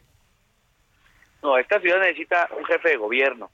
Esta, esta ciudad eh, lo que necesita es alguien que conozca sus problemas y, y los pueda resolver y que los haya resuelto como lo hicimos los últimos cinco años en Benito Juárez. Pues vamos a estar muy pendientes. Santiago Taboada, ahora alcalde con licencia de Benito Juárez y aspirante ya abierto y en ruta a la jefatura de gobierno de la Ciudad de México. Esperaremos los tiempos que defina el Frente Amplio y estaremos, por supuesto, en contacto con usted. Gracias, mi querido Salvador, te mando un abrazo. Muchas gracias, todo el éxito en esta aspiración que está encabezando Santiago Tahuada, pues es la contraparte, ¿no? Dice él y tiene- dice con razón, a esta ciudad la han gobernado de manera ininterrumpida el mismo grupo político, ¿eh? Porque el PRD la gobernó por 25 años, si mal no recuerdo, y ahora Morena, pues que básicamente son lo mismo, el PRD y Morena son los mismos. Claudia Sheinbaum era perredista, López Obrador era perredista, todos los alcaldes que hoy gobiernan las alcaldías por Morena eran del PRD, eh, pues eh, lo que dice Martí Batres, el ahora jefe de gobierno sustituto, en fin, lo que dice Santiago Taboada tiene sentido, ¿no? Pues vamos a ver si con otra opción distinta la Ciudad de México puede funcionar mejor pero eso lo decide al final los votantes. Ahí están los aspirantes, aquí simplemente cumplimos con presentárselos de todos los partidos. ¿eh? Aquí no, no tenemos preferencia por ninguno, abrimos los micrófonos a todos y nos exponen sus ideas, sus propuestas para que usted vaya normando sus criterios. Vamos a esta información que de esta conmemoración importante que hoy estamos eh, repitiendo y celebrando para usted, que es la, el Día Internacional de Lucha contra el Cáncer de Mama. Mire, solamente, solamente en el 2021 en México perdieron la vida 7.973 mujeres o personas por cáncer de mama, es decir, casi 8.000 mujeres. De esta cifra, por eso le decía personas, 7.973 de los cuales el 0.96 eran hombres, es decir, 99% eran mujeres. Vamos a esta información que nos preparó eh, nuestra mm, reportera. Eh, vamos a, perdóneme, vamos a ir, no, no, vamos a, vamos a hasta Zapopan, pero a ver, ya me hicieron bolas aquí. Vamos a Zapopan, Jalisco, porque le vamos a contar esta historia en la que Sonia Montoya eh, está regalando microblending de cejas a mujeres sobrevivientes de cáncer de mama. Usted sabe que cuando se someten las mujeres y cualquier persona a quimioterapia pierden pues el cabello, pierden las cejas también y ella está haciendo esta acción porque ella vivió la experiencia a través de su cuñada, como ella se dedica a esto, pues les está regresando en agradecimiento a las mujeres eh, de que han tenido cáncer, eh, les hace gratis este pues este tatuaje de cejas que le llaman el microblending. Vamos contigo Mayeli Mariscal. Desde hace cuatro años que Sonia Montoya trabaja en su estudio de microblading y desde entonces de manera gratuita realiza este trabajo en las cejas de mujeres sobrevivientes de cáncer de mama. Su experiencia y la decisión de poner a disposición este apoyo se debe a que vivió de cerca el diagnóstico y recuperación de su cuñada, quien es sobreviviente de cáncer de mama. buscando algo donde yo predicara sobre todo a, a mis hijos, eh, puede estar también haciendo algo productivo. Eh, una de mis cuñadas estaba pasando por un proceso complicado justamente de, de cáncer de mama.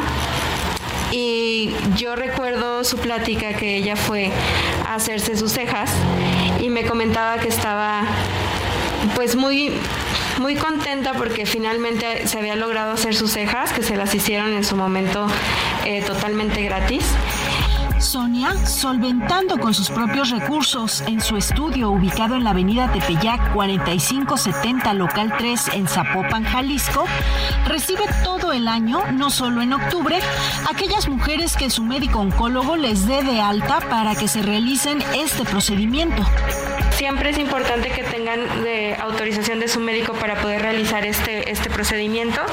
Es un procedimiento, digamos, no tan, no tan invasivo, pero sin embargo sí requiere eh, colocar anestesia. Este viernes, junto con 20 profesionales de la micropigmentación, tendrán un evento con Master Soy Laaro y con Master Rubí a la Torre que se llama Regala una sonrisa y estarán con mujeres que previamente se registraron y que se les realizará sin costo. Es parte de un agradecimiento, es regresar un granito de arena de todo lo que tenemos nosotros como, como seres humanos, agradecerle a pues a Dios obviamente todo el trabajo que nos da y regresar un poco de, de autoestima para estas mujeres que, que lo dieron todo, ¿no? Desde Guadalajara, Mayeli Mariscal, Heraldo Media.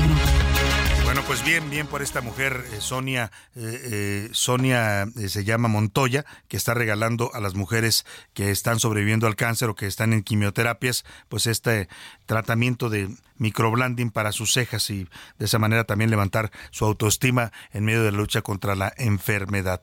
Oiga, y en este marco, fíjese qué paradoja, de verdad, es parte de los contrastes eh, tan eh, a veces duros que vivimos en este país. Estamos conmemorando el Día Internacional de Lucha contra el Cáncer de Mama y en redes sociales hay varias denuncias, he visto varias en los últimos días, en donde acusan que están faltando medicamentos para las eh, mujeres que están enfrentando el cáncer. Vi un caso incluso de una denuncia de una mujer que falleció por no recibir a tiempo sus tratamientos en el Instituto Mexicano del Seguro Social y vamos a platicar de este tema. Precisamente saludo en la línea telefónica a Paola Lubiano. Ella es paciente en este momento de cáncer de mama. ¿Cómo estás, Paola? Un gusto saludarte. Buenas tardes. Hola, muy buenas tardes. Bien, gracias. A ver, platícanos, eh, ¿cómo, ¿cómo estás eh, tú enfrentando esta enfermedad, la lucha que estás librando, cómo te sientes y qué le dirías a las mujeres que te están escuchando, que han padecido esta enfermedad o que pueden llegar a padecerla? Bueno, pues yo me detecté el cáncer en el 2019. Soy, me siento orgullosa de decir que soy sobreviviente de cáncer, con mucho apoyo de mis padres, de mis hermanos y de mis hijos, porque cuando mi marido se enteró que tenía cáncer me abandonó. ¿En serio te abandonó? Y, Así de plano. Ajá, me dejó. Ese- Sí, me dejó, me dijo que él no podía con la enfermedad. Wow, qué impresión. Ajá. Y este, y no soy la única, este, somos varias mujeres que estamos en esta situación, más sin embargo, eh, yo a las personas que se encuentran ahorita en esa situación, yo les digo que no están solas, aparentemente uno se ve solo. Pero conforme uno va en este camino, se encuentran muchos ángeles, doctores, enfermeras, amigas, personas que se encuentran en esta misma circunstancia que nosotros nos decimos hermanitas, aunque no seamos hermanas de sangre, Claro. porque es una amistad limpia, es estamos en lo mismo y tratamos de ayudarnos unas a las otras. Claro, Paola, eh, ¿qué edad tienes tú y, y te estás atendiendo dónde? ¿En el sector salud, en el sector público? Tengo ya ahorita 38 años y Ujú. sí me estoy este, atendiendo en el Instituto del Seguro Social. ¿Y cómo te ha ido? en- ¿Cómo te ha ido ahí en el seguro? Eh, gracias a Dios, a mí, mm, bueno, he corrido con suerte, me ha ido muy bien, bueno. pero lamentablemente tengo compañeritas que desafortunadamente pues no corren con la misma suerte. Una de ellas es este María Granados Moreno, que ella estaba en espera de que le llegara un medicamento que se llama Ribociclip. Entonces, este medicamento no llegó y este pues lamentablemente falleció el 16 de este mes.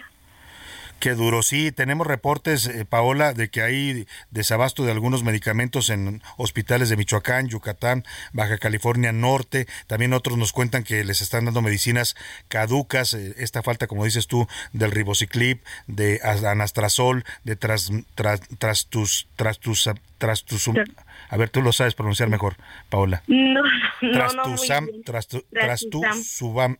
Trastuzumab, trastuzumab, trastuzumab es otro y fulveristan es, es otro más que nos reportan que están eh, pues eh, escaseando en los tratamientos para las mujeres. Eh, eh, Paola, la verdad es admirable escucharte con esta tranquilidad, con esta entereza con las que estás enfrentando la enfermedad y yo quisiera que le mandaras un mensaje sobre todo a las mujeres más jóvenes que a veces creen que por ser jóvenes esta enfermedad no las puede alcanzar.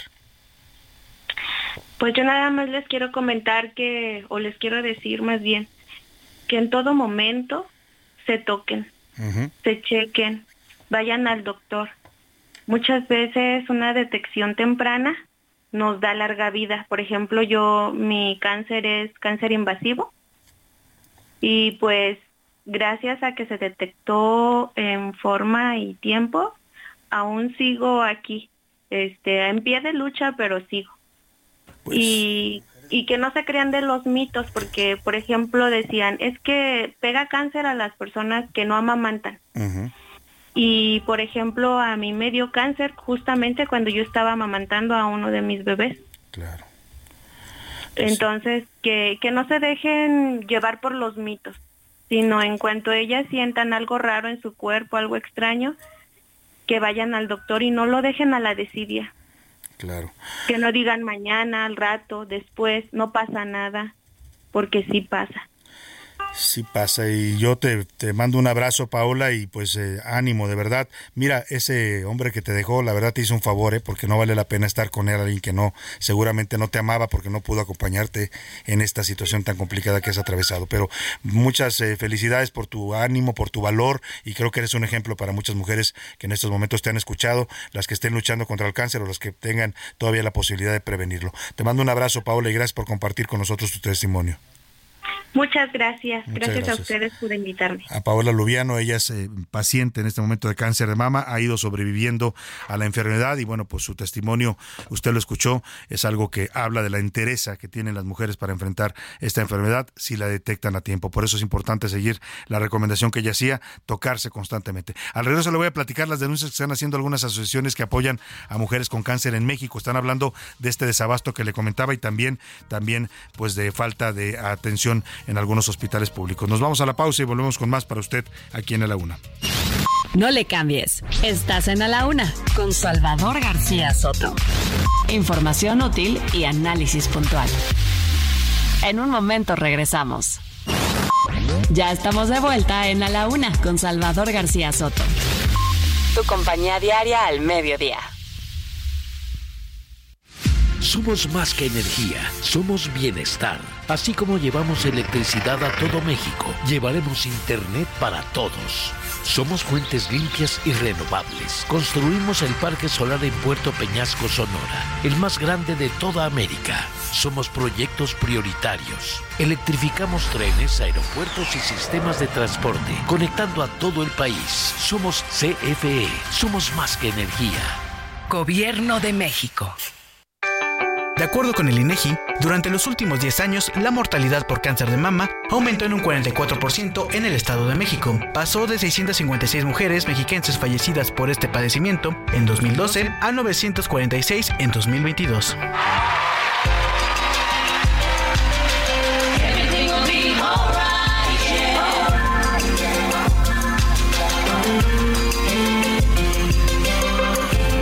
The heart is stronger than you think, like can go through anything. And even when you think you can, it finds a way to still push on. No, sometimes you wanna run away, ain't got the patience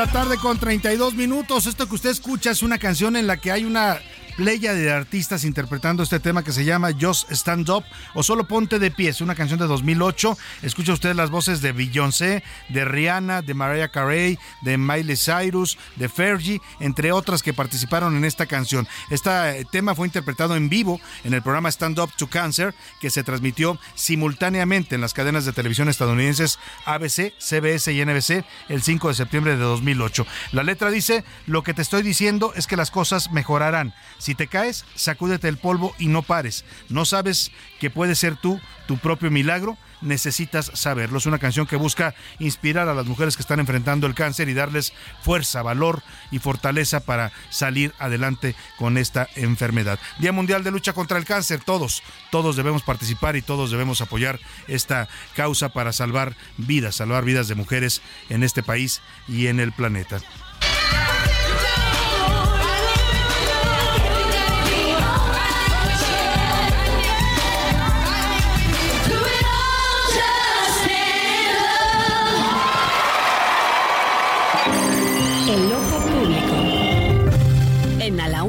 Tenemos la visión de los temas que te interesan en voz de personajes de la academia, la política y la sociedad. Hoy escuchamos a Carlos Salomón en ¿Sabías qué? El ojo público. Salvador, los síntomas de la economía mexicana señalan que hace falta una reforma fiscal. Entre otras cosas, ya que el ingreso del gobierno no puede soportar el gasto público sin endeudarse. Por eso hay voces que reclaman una reforma fiscal. A los gobiernos no les gusta subir impuestos, ya que son impopulares. Y este gobierno se ha negado a subir tarifas e impuestos, pero su capacidad para captar ingresos está prácticamente en el límite. Pero mientras se discute si debe o no hacerse una reforma fiscal, no nos damos cuenta que tenemos un elefante en la sala. Y es que en México los negocios y las personas están pagando un derecho de piso implementado por el crimen organizado para dejarlos operar. Y este fenómeno penetra cada vez más las actividades productivas y ha convertido a los carteles en una economía dominante. El narco está detrás de redes de taxis, transportes y de la distribución del aguacate o limón, entre otras muchas cosas. Y todo esto hace que los productos valgan más que en el mercado libre. Se habla que este impuesto provoca dos puntos de la inflación, además de desabastos e incrementos en el precio de los productos a causa de las extorsiones del crimen organizado, ya que no tienen de otra más que pasarle la factura a los consumidores para preservar sus propios negocios. Es otro impuesto que se cobra en todo el país. Afecta a la inflación, los precios y a los consumidores y a todo tipo de negocios, desde una tortillería a las grandes tiendas comerciales. Y al parecer es algo que llegó para quedarse. Y todas las partes han asumido que deben de pagar en la oscuridad este tipo de impuestos que recaudan manos llenas de violencia. Pero en este momento que se habla de una reforma fiscal, no se puede omitir este fenómeno. El derecho a piso lo paga la gente sobre la base de una amenaza. Si se quieren más recursos para el Estado, para seguir con las obras del gobierno y los programas sociales, no podemos dejar a un lado esta realidad. Claro que se requiere una reforma fiscal, pero antes de ejecutarla hay que revisar este fenómeno y no permitir una mayor deformación de la economía ante la ausencia del Estado. Salvador, ¿o acaso queremos que el elefante siga en la sala? No olvidemos, Salvador, que omisión es complicidad. A la una. Con Salvador García Soto. Dos de la tarde con 36 minutos. Oiga, estaba escuchando con atención a Carlos Salomón y este comentario que nos hacen sus sabías que la reforma fiscal eh, es a la que todos los políticos le dan la vuelta. Si usted escucha a los candidatos o a candidatas o aspirantes que andan en todos lados moviéndose ya por la presidencia de la República, por las gubernaturas, ninguno habla de reforma fiscal, algo que se necesita para que, pues, eh, en este país tenemos el índice más bajo de los más bajos de Latinoamérica en cuanto a recaudación de impuestos. O sea, en Brasil, en Argentina, en Chile, eh, vaya, en países más pequeños como Ecuador, recaudan más impuestos que en México. Porque tenemos un sistema tributario, la verdad, bastante deficiente, ¿no? Y además lo que decía Carlos Salomón, además de que muchos no pagan impuestos porque es complicadísimo hacerlo y porque también nos sangran eh, el, el, SAT eh, y no nos devuelve a cambio nada cuando se trata de buenos servicios, pues eh, también está el tema de los impuestos de facto que cobra el crimen organizado, el famoso derecho de piso. A ver quién es la que le quiere entrar, no he oído ni a Claudia Sheinbaum, ni a Xochitl Galvez, ni a Marcelo Ebrar hablar de una reforma fiscal como hace tiempo se está necesitando en México, pero cuando se trata de impuestos todos le huyen. El presidente López Obrador dijo, no, no, no, yo nunca le voy a entrar a los impuestos. Terminó aumentando algunos impuestos en su gobierno, pero no le quiso entrar nunca a una reforma fiscal. Los políticos son muy hábiles, van a lo que les da popularidad, pero le dan la vuelta a lo que debiera ser una responsabilidad de gobierno. Oiga, vamos a retomar el tema de cáncer de mama porque miren, esto que le estaba comentando, la denuncia que hacen sobre eh, la falta de medicamentos para los tratamientos de cáncer de mama en los hospitales públicos es un tema de la mayor relevancia. Justo hoy, el comunicado Mujeres de Cáncer de Mama es una asociación mexicana que está denunciando la muerte de María Granados Moreno. En, México dice, guardamos luto por aquellas mujeres que perdieron la vida esperando quimioterapias, estudios, camagramas, eh, PET, tomografías, resonancias o mastografías. Denunciamos el desabasto que están sufriendo en los estados como Michoacán, Yucatán, Baja California Norte, mujeres con cáncer de mama, tales como la, vacuna Trastuzumab, Trastuzumab, Ribociclip, Anastrazol, Fulverstrat, Abema, Abemaciclip y también radioterapias o como otras citas para recibir atención médica de acuerdo a su protocolo, mandándolas en ocasiones las citas hasta enero del siguiente año. Hágame usted el favor a una mujer con cáncer de mama, imagínese, le dicen vente en enero, no, pues quién sabe ya si pueda llegar a enero con la enfermedad. También denuncia, esto pasó en una clínica 4 del IMSS en Zamora, también el hecho de que el medicamento que se les entrega a las clínicas en ocasiones se les da ya caducado. En próximos días están anunciando esta Asociación de Mujeres de Cáncer de Mama en México. En los próximos días van a presentar una denuncia en contra de la COFEPRIS, la Secretaría de Salud. Nos parece una burla que el subsecretario Hugo López Gatel, lejos de atender el desabasto, esté preocupado por aspirar un cargo público cuando en los hospitales del país nos están arrebatando la vida por falta de medicamentos. Y mire, nuestro público está reaccionando también a este tema. Eh, nos han llegado varios mensajes, José Luis Sánchez, y en este momento te pido que nos los leas sobre eh, falta de medicamentos para combatir el cáncer de mama. Salvador, buenas tardes, buen jueves. Así es, desde nuestro público y a nuestro WhatsApp nos han llegado ya varios, eh, varios denuncias, escuchando precisamente la entrevista que tuvimos hace unos momentos. Mira, por ejemplo, Mari Flores desde la alcaldía Venustiano Carranza nos dice, Salvador, buenas tardes. No solo faltan los medicamentos, a mí me realizaron, dice Mari Flores, una mastografía en la unidad médico familiar 14 del IMSS el 2 de mayo. Y al interpretarme, le entregaron hasta octubre porque la doctora encargada de hacerlo tenía mucho trabajo, lo cual aumentó el riesgo en mi enfermedad, obviamente. Es decir, la revisaron en mayo y hasta octubre le informaron. Octubre le informaron el resultado. Imagínate, en, ese, en esos meses, seis meses, el cáncer puede avanzar y matar a una persona, porque ella ni siquiera sabía todavía el diagnóstico de su estado de salud. Qué delicado. Gracias por compartir su denuncia, Mari. También la señora Sánchez nos dice por acá, Salvador, buenas tardes. Yo en mi clínica familiar, no nos pone su número, pero bueno, le voy a pedir que nos pueda para también para hacer la denuncia. Acudí en varias ocasiones porque había detectado una bolita. En por lo menos cinco me regresaron porque no había forma de hacerme una mastografía. No había lugar y no había el aparato, el aparato necesario. Tuve que ir y yo pagar a un médico particular y en efecto tenía cáncer. Afortunadamente ya estoy a punto de ser eh, remitida, sin embargo, bueno. pues tuve que hacerlo en, la educación privada, en la salud privada. Yo sé que lo que voy a decir puede parecer para mucha gente, pues sí que fácil decirlo, ¿no? Pero la verdad, si usted no está teniendo una buena atención en el sector salud, busque cómo hacerle para poder llegar a un médico privado, porque a veces es la única forma de salvar la vida. Lamentablemente es así de duro. Y muchas empresas se paran el cuello haciendo campañas de tócate, pálpate, y qué bueno que las hagan. Eso es importante. Pero el y todo el mundo se viste de rosa en este mes, pero nadie denuncia que a las mujeres cuando ya detectaron algo, como nos comparte nuestra radio escucha, en su clínica familiar no la atendieron. Tuvo que ir a un médico particular. Entonces, ¿de qué sirve estar haciendo campañas de tócate, explórate, si la verdad, pues no se le da el siguiente paso que es la continuidad y saber que haya hospitales públicos y clínicas donde las atiendan cuando detectan una anomalía? También nos dice por acá, mira, la señora Rosaura Gutiérrez, eh, sobre tu, tu, entrevistada, Salvador, dile que no se preocupe, que hombres hay muchísimos, que vida hay solamente una. Yo soy una sobreviviente de cáncer, también tuve problemas con mis familiares, pero al final los que siempre estuvieron cerca fueron mi familia directa. No necesitamos de un hombre, no necesitamos de alguien que esté ahí. Necesitamos de nuestra familia y de nosotras mismas para salir adelante. Saludos, Salvador, nos dice por acá.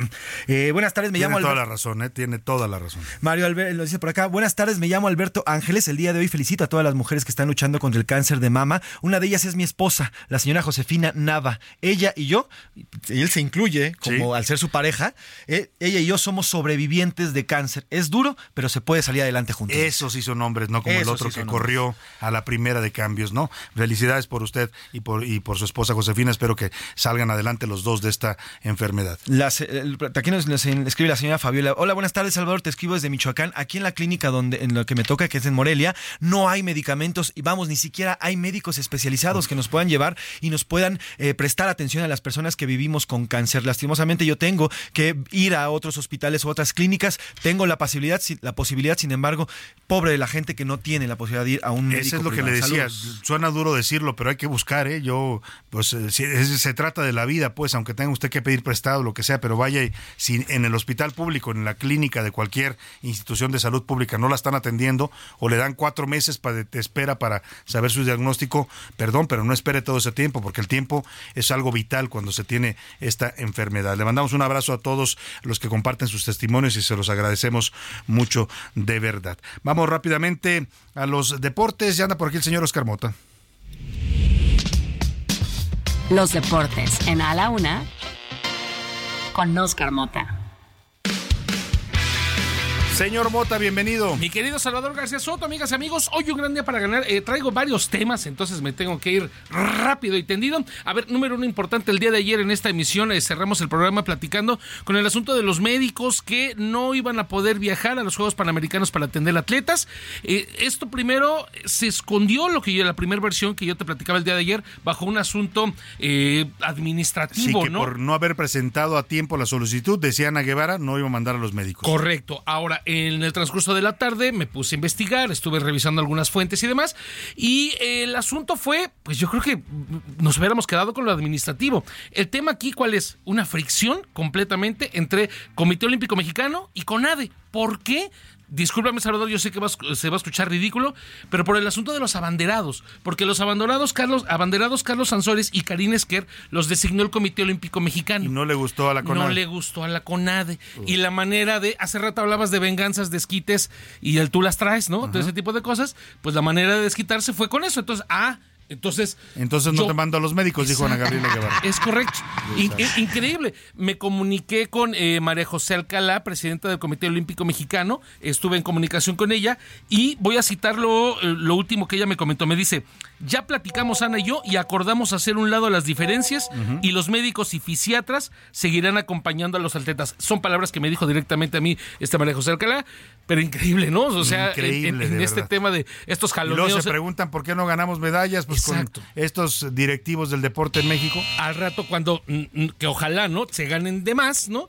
Como siempre, los que van a querer salir ah, a la no, son los primeros que se paran el cuello, los van a recibir en, Palacio Nacional y les van a dar abrazos y medallas. Ese es el tema. Pero bueno, seguiremos obviamente reportando de todo lo que tiene que ver con los Panamericanos que oficialmente inician mañana. Número dos, a ver, tema de ONEFA, lo platicamos también el día de ayer, Antier, eh, Osvaldo Canchola, pues bueno, ya la ONEFA, que es la Organización Estudiantil de Fútbol Americano en México, decidió expulsar de por vida de cualquier tipo de actividad a Osvaldo Canchola. Esto significa que evidentemente ya no va a jugar fútbol americano a nivel, pues bueno, estudiantil y obviamente regulado por la UNEFA, pero en su defecto, si él pretendía tener algún tipo de carrera como coach, como administrativo, como cualquier cosa relacionada a la UNEFA, no es permitido. Bueno, ya no va a estar permitido. ¿Cómo son las cosas, querido Salvador? Canchola, él jugó un año eh, a nivel profesional en España, ya por eso no podía jugar en la UNEFA, sin embargo, Burros Blancos emitió, hizo algunos trámites para que le fuera permitido jugar un último año de elegibilidad como este pues como en, tema estudiantil,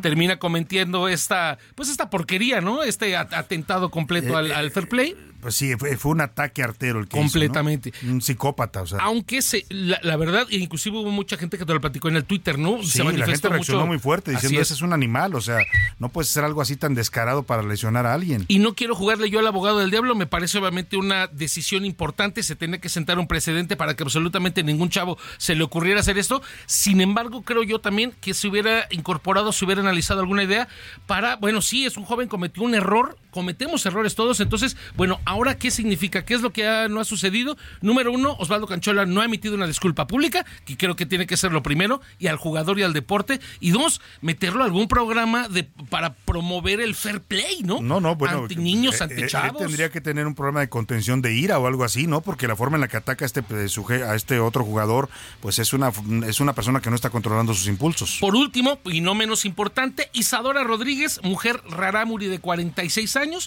ganó el maratón de Gebla 2023 en De Tamaulipas. 46 años. Y además le ganó a corredores profesionales. Uf, oye, hay que hacer la historia de esa Sí, mujer. por supuesto. Ya no la traerás, Oscar Mota. Oye, regalamos boletos para los partidos de Pumas este fin de semana, femenil y varonil.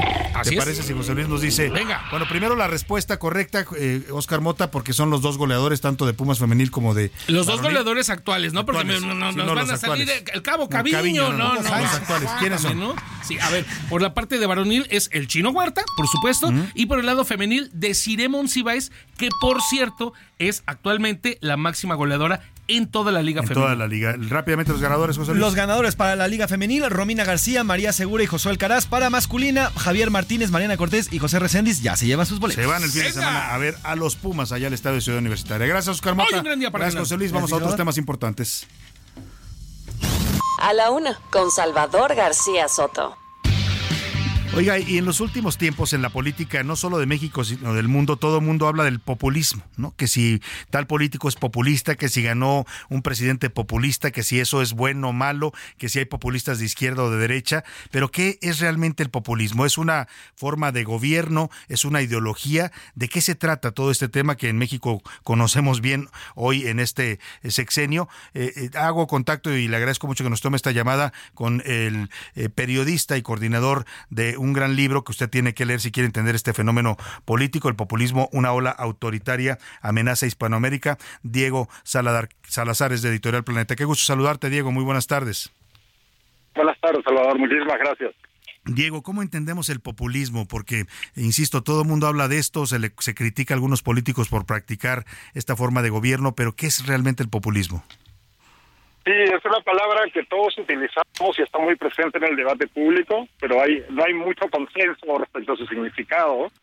Eh, como explico en el libro, digamos que el mínimo común denominador de la definición de populismo es la existencia de un líder o lideresa político que emplea una estrategia electoral primero y luego muchas veces eh, de gobierno, en donde crea esta narrativa en la que existen élites corruptas, élites eh, malignas, ¿no? enfrentadas a un pueblo bueno, a un pueblo víctima de estas élites. Por supuesto, en esta narrativa hay ciertos elementos de verdad.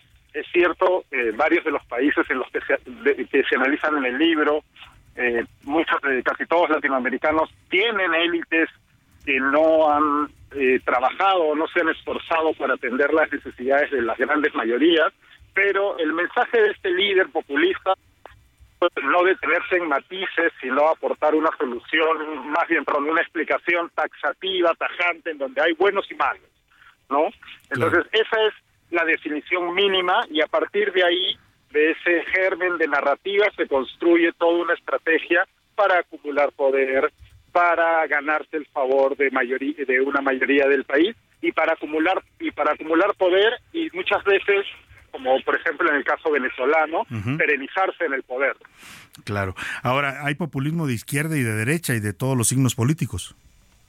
es una es una estrategia por eso eh, Cass Moode que es uno de los estudiosos más importantes sobre este fenómeno dice que se trata de una ideología delgada precisamente porque es una ideología o no llega a ser una ideología en el sentido que lo es pues sé, el conservadurismo o el progresismo sino más bien es una estrategia mucha electoral en principio que coge elementos según le conviene no Claro. Eh, existen en efecto populistas de izquierda que utilizan elementos eh, progresistas o de o, o- o de corte estatista, pero a la vez también existen populistas de derecha que cogen elementos que tienen que ver más bien con un liberalismo clásico eh, inglés o un conservadurismo fiscal o incluso social. Lo estamos viendo en este momento eh, en tiempo real con el caso argentino, por ejemplo, ¿no? Donde tenemos a Javier Milei, que es un líder de extrema derecha con pues es, digamos, la personificación del populismo de la peor calaña. Claro. La, la polarización es un signo de esta forma o de esta estrategia electoral, como lo mencionas. Sin duda. Eh, la polarización es el objetivo principal de, el, este, de esta narrativa populista porque le permite al líder que exista una que existe una sociedad enfrentada, una sociedad que se que no atiende a los detalles, que no que hace oídos y ojos oídos sordos y ojos ciegos a los malos manejos, a los indicios de corrupción, etcétera, porque está la gente está, digamos, de alguna manera hechizada por esta narrativa y por este eh, combate de boxeo, ¿no? Entre dos dos facciones de la sociedad. Ahora, este tema de la posverdad y, y la mentira, porque los populistas mienten y mienten a veces descaradamente. Mienten muchísimo, porque todo es útil, eh, ¿no? Todas, todas las armas son útiles para el populista a la hora de apuntalar este discurso, esta narrativa, y como vemos, por ejemplo, en el caso mexicano, donde tenemos un líder populista en el gobierno que miente sin ningún rubor, ¿no? Y un día dice una cosa, al día siguiente la contraria, y eso no parece pasar la factura de ninguna manera porque ha sido muy hábil a la hora de apuntalar esta narrativa de buenos contra malos y ubicarse él del lado de los buenos. Ahora, este libro tú lo coordinas, Diego, y es, me parece un libro extraordinario, he estado leyéndolo y tienes grandes a- autores, eh, an- analistas, politólogos, periodistas de toda Hispanoamérica analizando el tema en distintos países. Sí, la idea del libro, precisamente porque no hay un populismo, ¿no? Sino hay muchos populismos que to- to- cogen elementos de las distintas realidades en donde emergen y se y, y tienen éxito. La idea era ubicar a grandes expertos y expertas, tanto periodistas como académicos y académicas, que pudieran analizar y contarnos el caso que ocurría en sus países. El caso mexicano lo relata de una manera extraordinaria Ricardo Rafael, el caso argentino al que nos eh, referíamos antes, lo explica la politóloga, una prestigiosísima politóloga, Janina Welp, del Instituto Albert Hirschman en Suiza, el caso peruano, yo soy peruano, lo explica el politólogo Alberto Vergara, ¿no? Entonces sí, la idea era que todos estos relatos diversos nos eh, crearan un fresco que nos permitieran entender este fenómeno en su globalidad. Incluso tenemos un ensayista español, Ramón González Ferri, que nos explica cómo en España en la última década se han instalado tres populismos distintos, de, Claro. de signo distinto, uno de izquierdas, uno de derecha y uno nacionalista. Pues la verdad es un libro fundamental, yo creo que se va a convertir en un libro de cabecera para estudiantes de ciencias políticas, pe- periodismo, y hay que leerlo. Diego Salazar, editorial Planeta, eh, eh, se llama Populismos, una ola autoritaria, amenaza a Hispanoamérica. Gracias, Diego, por compartir esto con nuestro auditorio y vamos a estar muy atentos a tu trabajo. Gracias por el tiempo y te agradezco mucho las palabras. Un abrazo, Hasta muchas gracias. Nos despedimos de usted, se nos fue el tiempo ya rápidamente y así es que no resta más que decirle gracias por el favor de su atención. Todo este equipo le agradece y lo espera mañana a la una. Aprovecho, excelente tarde. Por hoy termina A la Una con Salvador García Soto. El espacio que te escucha, acompaña e informa. A la Una con Salvador García Soto.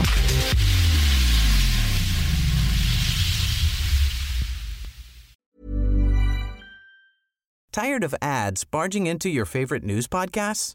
Good news. Ad-free listening is available on Amazon Music for all the music plus top podcasts included with your Prime membership. Stay up to date on everything newsworthy by downloading the Amazon Music app for free or go to amazon.com slash news ad free. That's amazon.com slash news ad free to catch up on the latest episodes without the ads.